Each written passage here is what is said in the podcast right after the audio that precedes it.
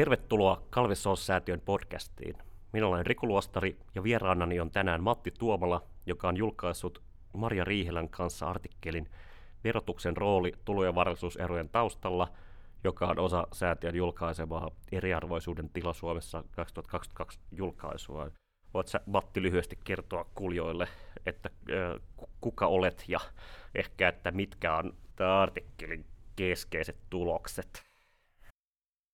No tosiaan olen tällä hetkellä työssä käyvä eläkeläinen, eli emeritusprofessori ja toisin, toimin tällä hetkellä Tampereen yliopistovetoisena on tämmöinen verotutkimuksen huippuyksikkö. Tosin itse karsastan tämmöistä termiä kuin huippu, mutta että se on virallisesti näin, että sellaisessa toimin. Ja jos mietitään tätä artikkelia nimenomaan, niin tot, jos nyt suoralta kädellä pystyt, pystyt tiivistämään. No siinä on lähtökohtana oikeastaan, niin kuin se on jatkumoa. Me on Marian kanssa kirjoitettu jo useampi tämän tyyppisiä selvityksiä. Ja ihan a- aikojen alussa oli mukana Risto Sulstonen, mutta nyt Risto on, on poissa. Niin me on nyt jatkettu Marian kanssa tätä, tätä linjaa, joka on nyt, voisiko me jo parikymmentä vuotta ylittekin ylittekin tutkittu sitä, että mitkä tekijät on niin tämän Suomen tuloerokehityksen taustalla. Ja silloin jo varhain huomattiin, että nämä ylimmät tuloosuudet lähti hyvin voimakkaaseen kasvuun. Eli lähti 1990-luvun noin puolesta välistä lähtien tapahtui hyvin voimakas kasvu.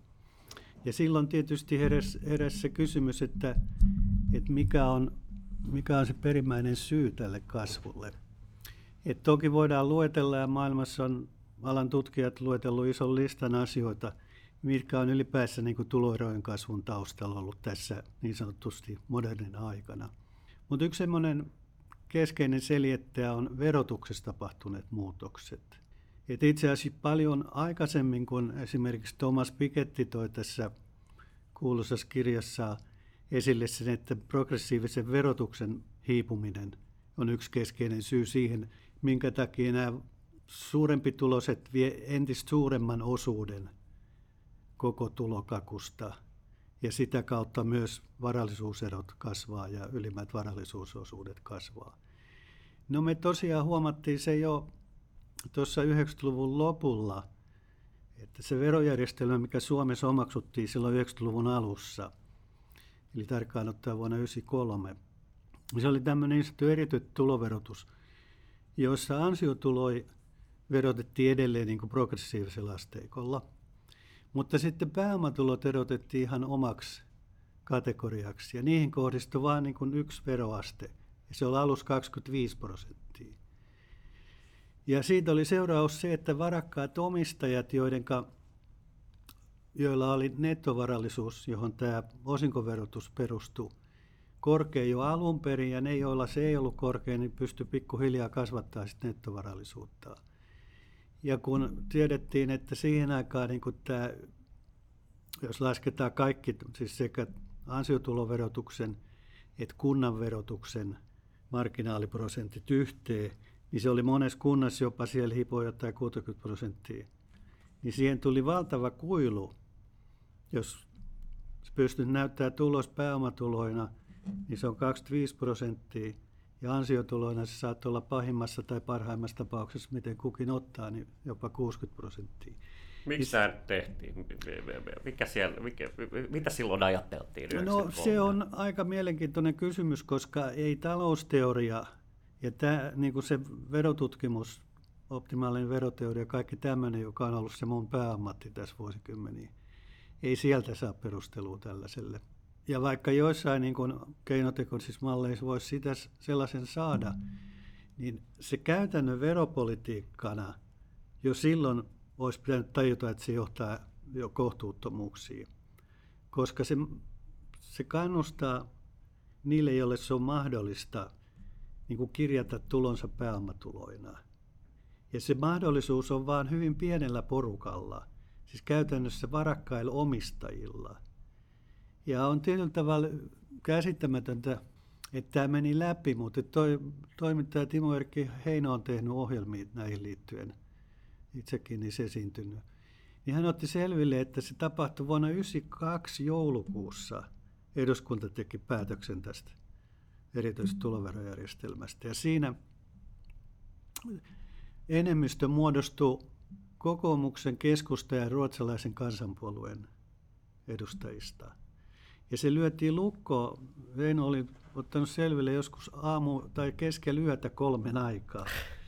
Kun mun kansainväliset kollegat kysy aikoinaan siitä, että, että miten te, eli ton sun saman, saman kysymyksen kun esitit, että miten tämmöinen on ollut mahdollista. Joku muistaakseni sanoi, että, että onko edustaja tullut nukuksissa. Silloin en osannut vastata, koska en tiennyt sitä. Mutta kun Timo Erkki Heino otti selville, että se on yöllä kolmelta, niin todennäköisesti Ei, pitää on. paikkaansa, että kansanedustajat on ollut unessa, mutta ehkä siinä on, siinä on niin kuin vankka porvaririntama sen takana. Ja nämä samat puolueethan edelleenkin on. Mm. On tämän takana ja se on yksi selitys sille, että ei tätä ole muutettu. Että sitten muutettiin 2005 siltä osin, kun tämä EU-tuomioistuin kielsi nämä yhtiöveron hyvitysjärjestelmän. Mutta sitten tehtiin niin kuin uudenlainen systeemi, joka on olennaisilta osilta sama. Eli voi sanoa, että se mikä 93 omaksuttiin, niin se on edelleen voimissa. Että pieni muutoksia tehty, mutta se peruslogiikka, eli se tulojen kirjaaminen matalamman veroasteen pääomatuloiksi on edelleen se, se oivallinen tapa rikastua. Että. No, mutta minkälaisesta tai minkä kokoisesta ilmiöstä tässä sitten on kyse, että se tyypillinen oikeistolainen argumenttihan on se, että itse asiassa meillä pitäisi olla niin kuin enemmän pitäisi tukea pääoman muodostumista ja niin kuin ongelma on niin kuin Snellmanin ajoista asti ollut tiedätkö, pääomaköyhyys ja muuta, niin, niin kuin kuitenkin jos niin. te puhutte tästä niin kuin ikään kuin kokonaisviropohjasta ja muusta, niin kuinka paljon, kuinka, kuinka paljon tässä nyt niin kuin todellisuudessa muuttuu niin kuin niin, siinä on tämmöisiä argumentteja on esitetty, että meillä on liian vähän rikkaita, tai jos pikemminkin olla lisää rikkaita. Ja sitten toi, toi, toi toinen on, että, että just nämä rikkaat on ne, jotka luo meille muille työpaikkoja. No tämä perusteluhan, jos se viedään loppuun, niin tarkoittaa, että, että vaan rikkaat on ainoat, jotka pystyy toimimaan yrittäjinä. Ja ja siinä ilmeisesti vielä oletetaan, että myös rikkaiden jälkeläiset on tämmöisiä. Että sehän johtaisi tämmöiseen todella niin kuin dynastiseen luokkayhteiskuntaan. Että se perustelu olisi dynaaminen luokkayhteiskunta tai staattinen pike, pikemminkin. Niin, niin se, on, se on yksi erikoinen perustelu ja se aika usein tulee monessa paikkaa vastaan. Mutta sitten tämä toinen kysymys, että onko meidän rikkaat liian paljon vai liian vähän – niin sekin on usein niin kuin käsitetty väärin, että erityisesti USAssa oli 50-luvulla vielä yli marginaalivero oli yli 90 prosenttia. Ja sen perustelu ei suinkaan ollut tämä, että kerättäisiin niin verotuloja hurjasti sieltä, vaan tarkoitus oli estää tämmöistä rikkaiden ryhmän syntymistä. Mm, ja siinä oli sosiaalipoliittinen ulottuvuus. Ja, ja siinä, onni, siinä onnistuttiin. Eli se on tietyllä tavalla samanlainen perustelu kuin, kuin vaikka ympäristöverot tai ekologiset verot, että niissäkin on tarkoitus niin kuin, suojella ympäristöä, eikä niinkään, että keskeinen tarkoitus olisi verotuloja kerätä, vaikka jotkut, jotkut on kyllä tähänkin hurahtaneet, että se voisi tällä tavalla tehdä. Mutta samantyyppinen peruste. Eli suojellaan yhteiskuntaa rikkailta. No niin, se. Ja heidän, heidän tota, toisaalta aristokratia synnyltä. Toisaalta niin tämä Keynesin, Keynesin pointti on aikoinaan se, tai niin usein perustellaan että Keynesin yleistä teoriaa sille, että hän niin kuin yrittää pelastaa kapitalismin kapitalisteilta. Mutta siinä on tietysti vinkkeli ihan eri, että, että kun ongelma olisi, että nämä kapitalismin suuret vaihtelut, valtavat työttömyydet sun muut, että se on hyvin erityyppinen perustelu. Minusta myös kiinnostavaa tässä artikkelissa, että kuitenkin finanssikriisin tai eurokriisin jälkeen 2012 eteenpäin, niin Suomessakin niin pääomatulot ja, ja ylimmän, ylimmän tota, prosentin tulot ovat kasvaneet aika merkittävästi, vaikka niin kuin ikään kuin reaalitalouden kasvu on ollut aika maltillista. Toisin sanoen tämä niin kuin, niin kuin kes- EKP ja niin kuin Fedin niin kuin quantitative easingistä tulleet rahat ovat ikään kuin valuneet sinne suoraan ja sitten kääntää sitä, jolla on pystytty verottaa, jolloin se sitten voisi palata niin kuin reaalitalouteen ja hyödyttää jotain muitakin. Joo, no se on tärkeä ilmiö. Ja siinä on nimenomaan, että usein annetaan myös ymmärtää, että nyt ei viime vuosina tuloerot kasvaneet eikä ylimmät tuloosuudet ole kasvanut. No varallisuuden osalta tilastokeskus tekee semmoista vähän niin kuin otosperusteista tutkimusta.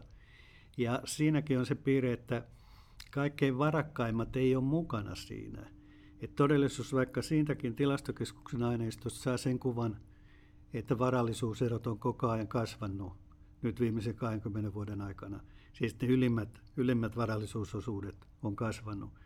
Mutta samoin kuin tässä varallisuuden osalta niin ongelma on se, että näistä aineistoista puuttuu. Niin varallisuuden osalta puuttuu kaikkein varakkaimmat, jolloin nämä on oikeastaan aliarvioi. Mutta sitten sama koskee näitä tuloja, ylimpiä tuloja. Ja me on just Marian kanssa tehty semmoista tuossa artikkelissa näitä alustavia tai toistaiseksi meidän tekemiä korjauksia tulee näkyville. Eli me yritetään saada niitä puuttuvia tulotietoja. Ja siellä on oikeastaan kaksi sellaista ryhmää, josta me saadaan jonkun verran. Toinen on jakamattomat voitot, eli ne mitä yritykset jättää sisälle. Ja, ja niistä me alun perin kuviteltiin, että me todella saataisiin sellaista tietoa, josta me voitaisiin yhdistää sen jakamattoman voiton saajan johonkin henkilöön. Mutta valitettavasti kävi niin, että me saadaan sellaista viisi, vuonna 18 saadaan sellainen 5,6 miljardia koko potti tätä, jolloin me pystytään niin kuin saamaan aitoja havaintoja niistä. Ja se oli pettymys, koska me tiedetään kansantalouden tilinpidosta, että mikä siellä on se kokonaissumma jakamattomia voittoja. Niin tämä ei ole kuin reilu kolmannes, mitä me saadaan tätä kautta. Kun vastaava tutkimus on suoritettu Norjassa, niin Norjan aineistoilla pystyy yhdistämään nämä jakamattomat voitot niiden omistajiin. No, Koko se... ne kuitenkin jakamattomat voitot menee investointeihin ja hyödyttää muita? No se on toinen juttu, että, mutta että tarkoitus on katsoa, että kuinka paljon ihmisillä on tuloja. Että se tulon käsite, että jakamattomat voitot on jonkun henkilön tuloa. Että se, että jos sulla on se tulo, niin se voit käyttää sen investoimalla tai tekemällä jotain muuta niillä. Eli firman sisäinen kulutus ja kaikki tällaiset asiat. Mutta sitten on yksi ryhmä on tämä niin sanotut vakuutuskuorissa olevat tuotot. Niistä meillä on se varantotieto ja sitten me tehdään oletukset suurin piirtein, että mikä on se tuotto. Me oletetaan, että se on 6 prosenttia, se voi olla alakanttiikin. Ja sitten jaetaan se sitten ylimmille tuloosuuksille sen mukaan, mikä on nyt tämän tilastokeskuksen kokonaistulojen kokonaisaineiston mukainen tulojen tai pääomatulojen koostumus siellä yläkerrassa. Ja sen seuraamuksena tämä bruttotuloosuudet, ne muutamana vuonna sillä kaksi, ne jopa sellaista 2 tai 2-3 prosenttiyksikköä nousee. Eli se on niin kuin huomattavasti jo tämmöinenkin korjaus näistä puuttuvista tuloista nostaa sitä ylimpien tulojen osuutta. Ja nyt seuraava askel on sitten tehdä vähän toisenlaisilla menetelmillä, saada se kuilu, mikä on nyt, kuinka paljon meillä on nyt näitä pääomatulotietoja, ja sitten verrata niin kuin jakamattomissa voitoissa sitä, pääom- sitä kansantalouden tilinpidon tietoa.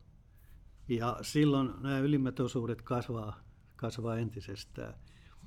Ja kun me tämä tehdään, niin siitä käy selville se, että, että käytännössä nämä ylimmät tuloosuudet on reippaasti jatkanut kasvua nyt viime vuosina. No, mutta eikö tämä ole vähän tällaista, eikö se ole vähän sellaista leikkirahaa siinä mielessä, jossa niin kuorien sisällä ja muuta, että jos se on ollut quantitative easing myötä tullutta ja sitten sit, sit joku, joku firma on ostanut omia osakkeitaan takas halvalla rahalla ja sitten vakuutuskuorien sisällä on kasvaneet tota, osakkearvot ja muuta, niin voiko siihen koskea, voiko sitä verottaa ilman, että koko tota, systeemi romahtaa? Kyllä sitä voisi, koska kyllä mun mielestä se on, tai oikeastaan ihmettelee sitä, että nämä, no ainakin tuolta, tuolta puolelta on tullut, tullut protesteja, jotka on tämmöiset piensijoittajat, jotka pörssiyhtiöihin sijoittaa. Niiden verotus on suhteellisen ankaraa, ei niillä ole näitä mitä etuja käytettävissä. Että reiluuden nimissään pitäisi jopa näiden niin kuin kapitalistien keskuudessa tajuta se, että ei ole, että se on aika törkeä, että jotkut saa käytännössä niin kuin kasvatettua tätä varallisuuspottia verovapaasti ja toiset joutuu maksaa siitä veroa. Se on yksi pulma, mutta sitten nämä jakamattomat voitot, tai ei pelkästään jakamattomat voitot, mutta vakuutuskuorien sisällä olevat tulot, niin ne, ei, vaikea nähdä niillä mitään muuta perustelua kuin tämä verojen minimointi. Ja siinä oikeastaan tulee kaksi asiaa, että koska ei ole varallisuusveroa, jos meillä olisi aito varallisuusvero, niin nämä, tämä varallisuushan olisi verolla, niin kuin se pitäisi olla. Ja nyt ei ole oikeastaan mitään näyttöä siitä, että, että nämä, tällä tavalla eri tavoin rikastuneet rikkaat olisi niin kuin edistänyt yksityisiä investointeja, koska nehän on ollut jumissa jo pitkään. Et jos tämä rikkaiden rikastuminen olisi, jos sitä perustellaan sillä, että ne tekee meille työpaikkoja ja investoi, niin se ei vaan todella... hiljasta on ollut, ollut Joo, ei ole näkö... jälkeen. Ei, eikä sitä ennen, että sehän on oikeastaan ollut hyvin pitkää, pitkää. Sama koskee niin kuin myös julkiset investoinnit verrattuna Ruotsiin on paljon alhaisemmat Suomessa kuin Ruotsissa. Se Vulkan Streek on puhunut tästä kuin vel- velkavaltiosta siinä merkityksessä, että nimenomaan kun valtavaa niin pääomavarallisuutta ei pystytä verottamaan ja sitä kautta sitä ei saada tota, niin kuin kiertoon niin kuin osaksi reaalitaloutta. Te kirjoitatte esimerkiksi, että niin kuin Suomessa kokonaisveroaste on laskenut noin 5,5 prosenttia siitä niin kuin lamasta vuoteen 2018, niin jotenkin, miten, miten, miten saadaan rikkaat verolle, ottaen huomioon tämän aikaisemminkin mainitun tota, pääoman niin kuin exit-option ja sen, että Nallehan jo Ruotsiin muutti, eli tota, niin kuin, niin tämä on kuitenkin se niin kuin, neuvotteluvara on kuitenkin sit siellä, tai ainakin niin kuin, siltä vaikuttaa. Joo, Nallehan taisi muuttaa tämän perintöveron takia. Mutta sehän on yksi näitä, näitä ilmiöitä, että, että sehän on itse asiassa näissä vauraismaissa on ollut pitkään semmoinen kehitys. Ihan hiljattain näin se on uuden tutkimuksen, joka oli tämän VID-ryhmän tai tämän, joka Pariisissa toimii, joka on tämmöinen arkisto, joka kerää, kerää sekä tuloista että varallisuudesta tietoa. Tämä Thomas Piketty on ollut yhtenä keskeisenä haamona. Niin siinä on näissä niin kuin varakkaismaissa työtulojen verotus on niin kuin kasvanut. Oliko se sille, että jollain tietyllä jaksolla se on noin 10 prosenttia noussut. Kun taas sitten pääomatulon osalta se on mennyt 5 prosenttia toiseen suuntaan.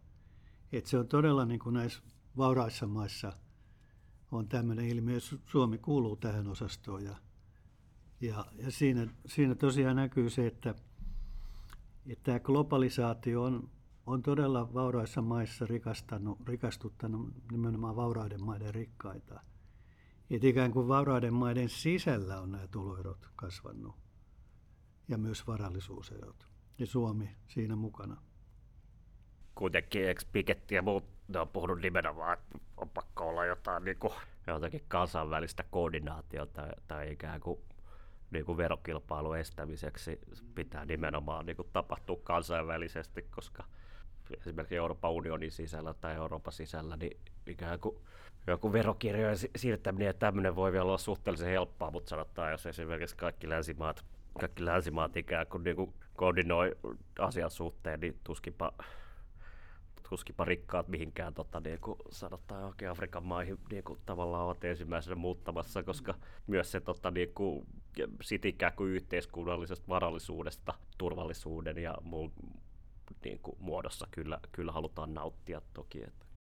Joo, se, se on tietysti oikeastaan niitä polttavia keskeisiä kansainvälisen politiikan kysymyksiä, että miksi tämmöinen sallitaan, että mitkä tahot täällä on takana. Kun luulisi, että niin kun, kun ne korostaa oikeusvaltiota, demokratiaa eri yhteiskunnissa, niin jos olisi todella demokraattisia oikeusvaltioita, niin ei todellakaan näin tapahtuisi.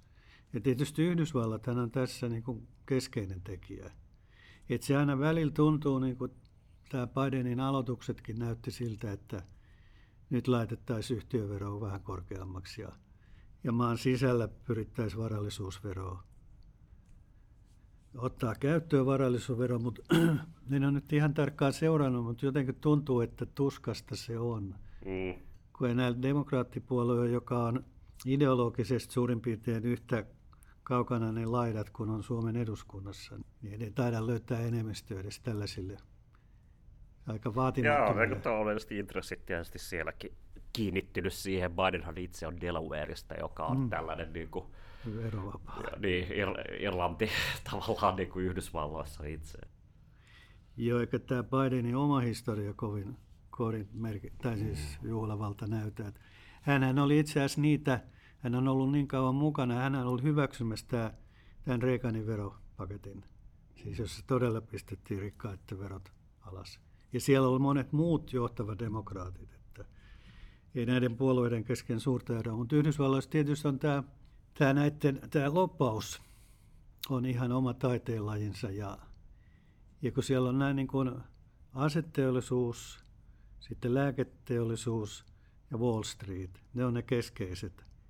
Ja esimerkiksi tämä aseteollisuus, kun silloin näitä asetteja, niin kuin tämä Lockheed Martin, joka Suomeenkin näitä hävittäjiä, tai suomalaiset meni ostamaan jostain syystä näitä F-35, niin se on eri osavaltioissa.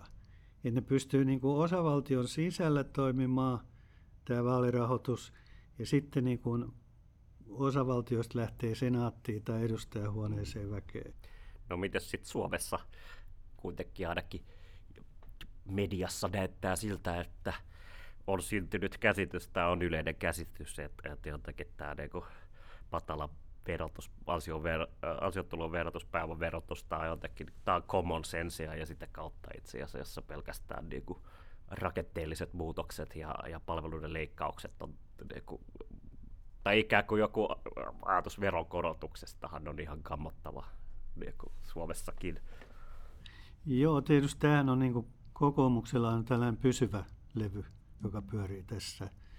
Ja siellä tietenkään mitään perusteluja ole. Tänään vaan sanotaan, että asia on näin. Mutta kyllä tutkimustieto on, on sekä meiltä että muualta, joka aika pitkälti kumoaa tällaiset, tällaiset tarinat. Ja kyllä se on muuallakin oikeisto on, tiedän Norja, Norjaa mulla aika paljon yhteyksiä. Että semmoinen kollega oli aikoinaan Norjan oikeistohallituksen ministeri, ekonomisti – ja siis Höyrepuolueen oikeistopuolueen edustaja. Ja hän meni ehdottaa sitä, että, että Norjan veroaste on liian alhainen, pitäisi korottaa veroja. Ja perusteli näillä, mitkä on niin tyypillisiä järkeviä sekä taloustieteen että common sensin, että Norjassa on liian vähän satsata tutkimukseen ja kehitykseen ja monia muita sellaisia asioita, että tällä nykyveroasteella ei pystytä rahoittamaan tämän tyyppisiä. Jo silloin hän ennakoi näitä ilmastonmuutoksen torjuntaa ja tämän tyyppisiä asioita. Mutta hän sai todella kovan ryöpyn, siis puoluetovereiltaan. Mutta Suomessa ei ole edes vahingossa tapahtunut, että joku kokoomuslainen olisi ehdottanut, että Suomen veroaste on viety liian alas. Koska itse asiassa kokoomuksen ollessa valtiovarainministerinä, niin ne kuvat, mitä meillä on tuossa julkaisussa, niin nehän osoittaa, että – itse kaikkein kovin alenemahan on tapahtunut juuri kokoomuksen valtiovarainministeriaikoina. Mutta sitten siinä on semmoinen jännä piirre, että nyt tämä valtion ansiotuloverotus on koko ajan hiipinyt ylöspäin ja ylöspäin tulojakaumaa.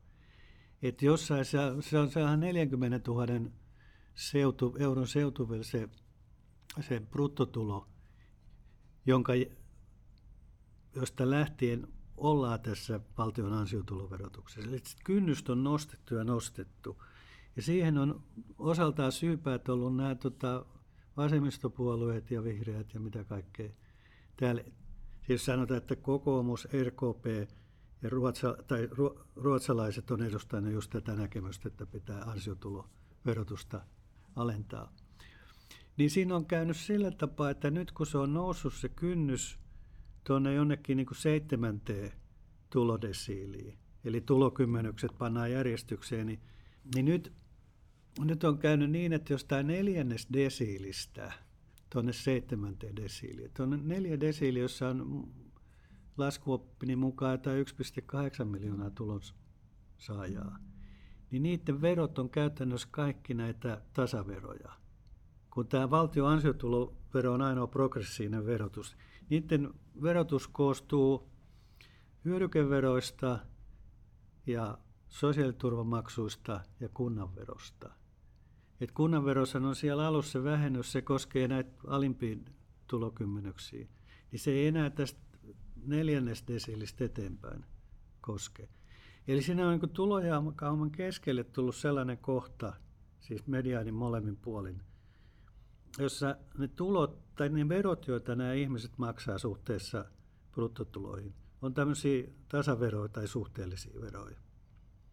Että niin kuin ihan alapäässä on jonkun verran progressio, sitten tullaan neljännesdesilistä seitsemänteen, on tämä tasaverokohta, ja sitten on vähän aikaa, niin kuin, kiitos tämän valtion ansiotuloveron, on progressiota. Ja sitten ihan ylhäällä mennään taas alamäkeen. Tämän. Mm. Eli tossa... Tämä on niin kuin omiaan syömään to- toisaalta niin kuin jotenkin solidaarisuutta ja tyypillisesti solidaarisuutta alaspäin, että jotenkin ne niin kuin, jotenkin mm. Niin se on tietysti... Rikkaat ovat omansa ansainneet. Mutta... Et siinä on nyt oikeastaan se kysymys, että kuinka hyvin edes nämä erilaiset keskeiset poliittiset toimijat tällä puolella, jotka vastustavat tätä kokoomuksen verolinjaa, on perillä näistä. Et se, ja sitten saatiin sitten kansa, mutta kansa tietyllä tavalla on, on tällaista, että keskituloiset tuntee olonsa tukalaksi. Mm. Niin jossain mielessä se tuossa meidän verokuvassakin näkyy. Et se on se kuva, jossa on niitä, no tuossa ei varmaan niitä väriä näkyvillä, mutta et mä oon niin verojen koostumus eri tulotasoilla. Joo, että siellä niin kuin regressio ikään kuin kasvaa sitä mukaan, mitä jotenkin pienempään niin siellä on siis ihan... Mennään. Mutta toisaalta ja... ylimmässä desiilissä vielä tai ikään kuin se niin kuin, niin siellä progressio on... nousee aika no, paljon. Niin siellä on tota, ylimmässä prosentissa, kun mennään alamäkeen yhden suurempiin tuloihin, niin siellä ylimmissä, ihan ylimmässä tuloryhmässä, niitä on meidän tuossa on niin kuin 450 henkilöä, niin siellä se veroaste on sama kuin seitsemännes desiilissä. Eli se on niin kuin aika kirjava tämä Suomen verotus näin katsottuna, että alus on lievää progressio ja sitten se on lähes kaksi miljoonaa maksaa tämmöistä näin, pelkästään näitä tasaveroja. Ja sitten taas on jonkun verran progressio ja sitten ihan ylhäällä taas mennään ihan regressiiviseen verotukseen. Et se on melkoinen sekasikia. Ja se on pitkälti syntynyt, syntynyt ilmeisesti tämän kahnauksen seurauksena, että, että kokoomus on ajanut tätä, näitä verohelpotuksia nimenomaan ansiotuloissa näille suurituloisemmille ja sitten vasemmistot ja muut, vasemmistopuolueet ja muut, ketään siinä on vihreät ehkä ollut myös mukana tässä, että tällaispolitiikassa, joka on nostanut sitä kynnystä, mistä lähtien ansiotulo, valtion ansiotulovero lasketaan – niin siinä on se vanha sananlasku, että kun lähtee sutta pakoon, niin tulee karhu vastaan. Tämäkin puoli, me tiedä onko nämä demarit, vasemmistoliitto ja vihreät edes ajatellut tällaista tilannetta, että semmoinen on nyt syntynyt. Että se ei vielä 90, meillä on 95 lähtien se.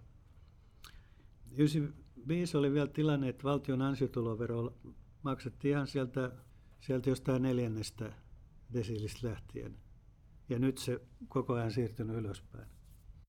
No, mietitään tätä niin kuin ratkaisua tai mietitään, että ikään kuin miten tämä asetelma fiksaa, niin mikä on se, niin kuin, miten se on alun perinkään, ikään kuin mainitsit, no, niin kuin, että Yhdysvalloissa on 50-luvulla ää, tota, marginaaliveroaste 90 ja niin tavallaan, no, se on ollut sitten kuitenkin, niin kuin siinä on ollut, siinä on ollut sota taustalla, siinä on iso, iso tavallaan niin kuin sosialismin pelko, vahvat ammattiliikkeet, siis niin kuin, ikään kuin tällaisia niin kuin, yhteiskunnallisia tekijöitä, mitkä on pitkään, pitkään rapautunut, ehkä ennen kaikkea niin pääomaliikkeiden vapauttaminen, niin sen, sen tuota Bretton Woodsin niin kuin murtuminen niin edelleen, niin jotenkin mikä on sitten niin kuin, tuntuu, että on niin monta niin kuin institutionaalista tekijää, jotka niin kuin, ikään kuin, ei vaan se ideologia, ei vaan se jotenkin ajatus siitä, että on common sense, että, että pääomaa verotetaan näin, vaan se, että, niin kuin, että on valtavasti tällaisia niin kuin, tekijöitä, jotka on vaan kerääntynyt, niin miten, tästä, miten suunta vaihdetaan, miten verotetaan enemmän?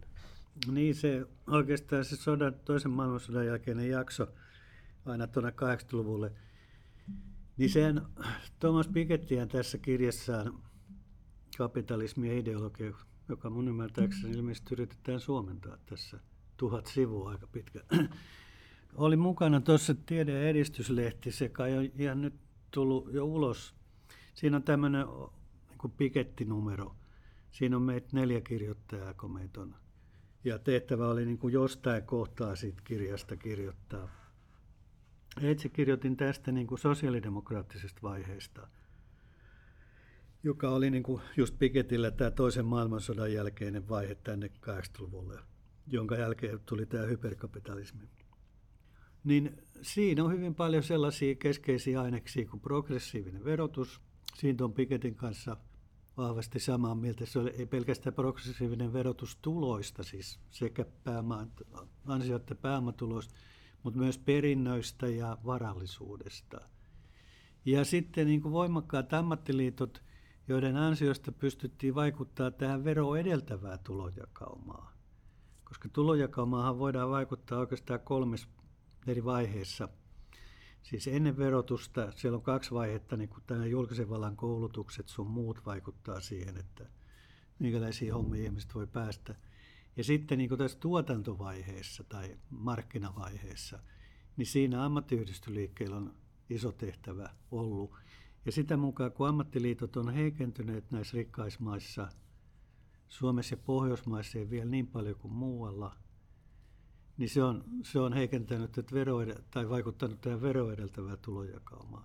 Ja sitten tämä, mitä kutsutaan niin fiskaaliseksi uudelleenjaoksi, joka tapahtuu veroja ja tulonsiirtojen avulla, niin se on tämän jälkeen, siis tämän tuotantovaiheen jälkeen. Että näissä kolmessa eri vaiheissa voidaan vaikuttaa. No, eikö se toisaalta, toisaalta se oli myös niin kuin joitakin tällaiset yhteiskunnalliset kompromissit oli helpompi tehdä, koska ikään kuin niissä niin kuin teollistumisen, teollisen yhteiskunnan valmiiksi tulemisen konteksteissa ikään kuin kasvuluvut oli huomattavasti, bruttokansantuote kasvoi huomattavasti enemmän ja niin edelleen. Mutta sitten tässä niin sekulaarissa stagnaatiossa kuitenkin pääoman pitää kasvaa ja, ja tota, niin edelleen, niin ei, ei, jaettavaa ei riitä ikään kuin tällaisiin prosesseihin. No niin, no se on, tota, siitä on monenlaisia tulkintoja ja, ja esimerkiksi Pikettihän nimenomaan, ja itse on samaa mieltä, että kistää tämmöisen tulkinnan, koska, koska silloin kun tavallaan nämä kasvun hedelmät jaettiin tasaisemmin, niin se vaikutti myös tähän niin kuin talouden kasvuun.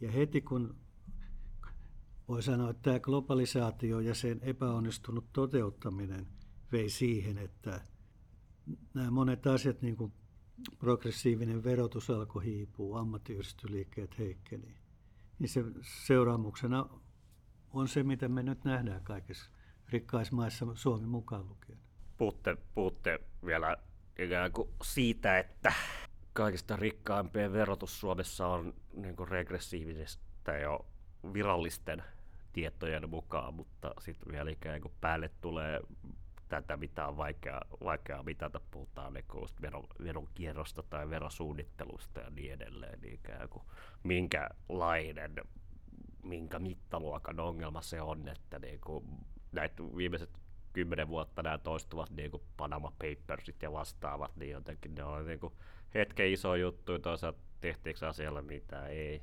Niin. Joo, se on hyvä kysymys.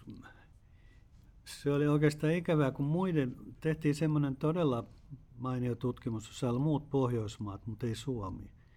Ja siinä osoittautuu, että ne varakkaiden veronkierto on oikeastaan paljon huomattavampaa kuin on luultu kun on aina esitetty tämä perustelu, että varakkailla on nämä verosuunnittelijat, ettei niiden tarvitse sortua veronkiertoon, siis laittomaa toimintaa. Mutta se tutkimus kyllä kumoaa. Ja siinä on käytetty just näitä se Veitsin pankin vuotoja ja Panaman vuotoja. Ja mä itse asiassa tunnen sen Norjala, siinä on kolme tekijää sen norjalaisen tunne, mutta en ole koskaan muistanut vielä kysyä siltä, että mikä se oli syy, koska alun perin Suomikin piti tulla siihen. Mutta joku Suomen joku Suomen lainsäädäntö esti tämän. Ja se oli harmillista. se, on, se on kyllä harmillista, joo. Että, tota, mutta tuskin se Suomea koskee, kun täällä on niin vähän rikkaita muutenkin ja tota, niin kun hekin on niin köyhiä ja kulkevat joo. tuolla hattu kädessä koronatukia pyytää. Joo, mutta että nekin, nekin tota, onnettomat todennäköisesti on ihan samalla tavalla kiertäneet, että vaikea uskoa, että nämä olisi sen kummempi kuin Norjan, Tanskan ja Ruotsin rikkaat. Niin te olette kirjoittanut, että tota, yksikseen verouudistukset eivät riitä, vaan valtion pitäisi myös ottaa suurempi rooli innovaatiopolitiikassa. Niin, tota, mi, mi, miksi näin ja miksi, miksi pääoma ei inno, innovoi, vaikka se saa niin halpaa rahaa ja sitä olisi? No se on oikeastaan tuo sama asia, mitä tuossa aiemmin yritin sanoa, että, että on monessa eri vaiheessa, jossa voidaan tulojakaumaan puuttuu. Ja just valtion rooli on tietysti ollut tässä koulutuksessa, ja siitä kapitalistit ei ole riittävästi kiittäneet maksamalla riittävästi veroja. Se on yksi tekijä.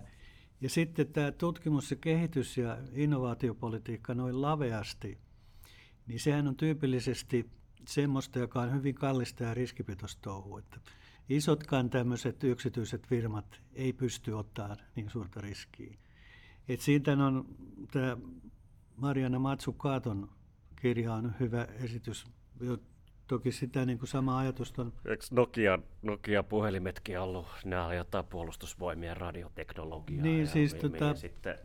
Joo, sehän oli tämä valtio tai postitele Eli valtio on sielläkin ollut takana ja samaten Sitra rahoitti tätä Kone Oyn sit alkuvaiheen nousua. Tai sitten tämä Ser, CERNI, tämä ydintutkimuslaitos, jos Suomikin on osarahoittajana, siellähän tämä World Wide Web kehitettiin. Et monet semmoiset keskeiset innovaatiot tai perustutkimus jotka on tällaisten merkittävien kaupallisten innovaation takana, nehän on verorahoituksella alun perin tehty. Ja sehän on yksi sen Matsukaaton, ja esimerkiksi Stiglitz on vuosia puhunut tästä samasta asiasta, että, mutta että se Suomessa ei näytä menevän läpi. Että se, mitä me tarkoitetaan, on hyvin pitkälti sama, että, että me tarvitaan tämmöisiä toimenpiteitä, joilla ne, että saadaan aikaisemmin niin sanottuja hyviä työpaikkoja joissa maksetaan suht hyvät palkat, joilla ihmiset tulee toimeen. Et siinä meillä on osit tuohon ei tullut laitettua, mutta tämä pohjoismainen malli, niin sanottu Rehn Meitner-malli, niin sehän pitkälti perustuu siihen, että on tietynlainen solidaarinen palkkapolitiikka niin kuin toimialoittain.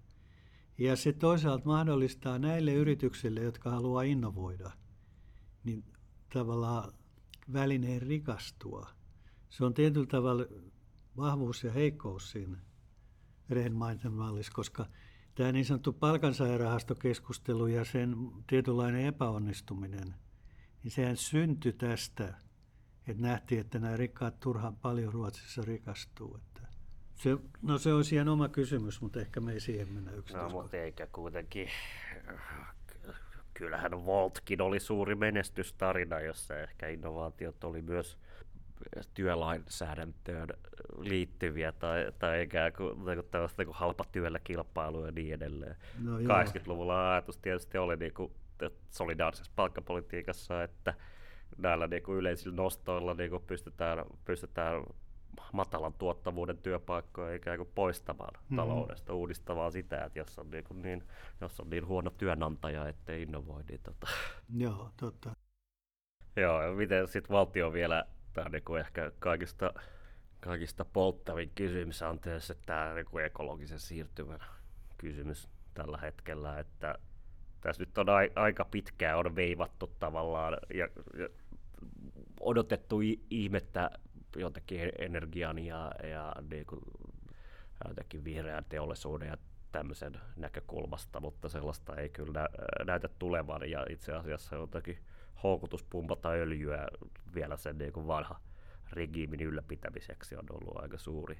Niin, yksi syy tähän energian hinnan kasvuun on, on se, että kuviteltiin, että tämä vihreä siirtymä paljon nopeammin korvaisi tätä fossiilista energiaa, mutta näin ei ole käynyt. Että se on ollut tämä vihreä siirtymä en, turhan paljon enemmän puhetta kuin tekoja. Ja sehän osaltaan selittää nyt tämän. Siis tämä oli jo ennen tätä sotaa, tämä energiahinta oli nousussa. Että, että kyllä ne OPEC tajus sen, että heillä on nyt viimeinen hetki rahastaa. Joo, no, no mutta Suomessa kuitenkin, no mikä se oli kokemuksen, autot kuuluvat teille esimerkiksi, se oli vielä, vielä mm. tota, niin vaalisloganina, mutta tota, joo, nyt äh, tähän ehkä lopuksi vielä, nyt sulla on koko suomalaisen sosiaalidemokraattiskeden korva, niin tota, on jotain politiikkasuosituksia tai jotain, että mitä, mitä haluaisit ehdottomasti, että otetaan huomioon. Joo, mulla on oikeastaan kahdessakin paikassa, jos puhutaan vain niin kuin verouudistuksesta, tässä 2019 tehdyssä kirjassa Markkinat valtio eriarvoissa, siellä on hahmotelma verouudistukseksi. En sitä nyt lähdettäisiin toistamaan, mutta keskeinen olisi saada, saada muutettua tämä eriytetty tuloverojärjestelmä, siis mitä tulee verotukseen. Ja, ja siellä pitäisi siirtyä tämmöiseen kokonaistulon verotukseen. Eli poistuttaisiin tästä eriytetystä verojärjestelmästä. Laskettaisiin ansiotulot ja pääomatulot yhteen ja sitten sovellettaisiin progressiivista asteikkoa siihen. Ja silloin esimerkiksi nämä niin sanotut listaamattomissa jotka on aika keinotekoinen järjestelmä, niin siinä pitäisi siirtyä samanlaiseen systeemiin kuin monessa muussakin maassa, muun muassa USAssa, että ei olisi mitään keinotekoista jakoa, että voi sanoa, että tämä on pääomatuloja ja ansiotuloja. Tavallaan se kaikki tulo olisi se, joka olisi verotuksen kohteena. Että nykymuotoinen niin listaamattomien yhtiöiden tilanne poistuisi. Ja se on oikeastaan niin kuin ainoa tapa, jolla me pystytään välttämään tämä tulojen muunto, joka on yksi tärkeä selitys sille, että, että toisaalta, että nämä ylimmät tuloosuudet on kasvanut niin kovasti kuin ne on kasvanut, mutta siellä on myös tämä investointi, investointia koskeva ongelma, koska tämä nettovarallisuutta voi kasvattaa monilla tapaa ja, ja sellaisilla tavoilla, jotka niin kuin tietyllä tavalla heikentää kiinnostusta reaaliinvestointeihin. Eli tämän järjestelmän yksi ongelma on myös, että se on hyvin tyly reaaliinvestoinnit. On paljon helpompi niin kuin rahoitusvarallisuudella rikastua tai kasvattaa nettovarallisuutta. Tai sitten kiinteistöille ja tämän tyyppisillä asioilla. Et se ei ole pelkästään tämän nykyjärjestelmän ongelma, jos pelkästään se, että se on niin kuin epäreilu ja kasvattaa omistajien, että se on vähän niin kuin lumipalloilmiö, että se kasvattaa näiden omistajien varallisuutta ja sitä kautta niiden tuloi, mutta se on myös hyvin tyly investoinneille. Ja sen takia mä oon ihmetellyt, että tätä ei oteta niin paljon esille, koska koko ajan valitetaan, että puuttuu investointeihin. Mutta tämä verojärjestelmä on itse, joka on niin kuin syrjimässä reaaliinvestointeihin. Ja, ja siitä on jopa niin siis nämä suomalaiset verojuristit, ne jotka ei ole nyt on jonkun tahon palveluksessa, jotka pystyy esiintymään niin kuin tietyllä tavalla riippumattomina. Ja monet muut korostanut tämän järjestelmän yhtä heikkoutta. Et verotuksen osalta nämä olisivat ne keskeiset ja sitten tietysti niin kuin varallisuusveron käyttöönotto, koska sitä voidaan perustella myös sillä, että niin näitä koronavelkoja maksamaan olisi hyvä kehittää tällainen varallisuusvero. Koska tämän koronan aikana tietyt tahot on näistä estotoimista hyötyneet, itseään rikastuneet niillä ja toiset kärsineet, niin siinä olisi todella reilu tapa niin kuin nämä koronakustannukset rahoittaa reilulla tavalla.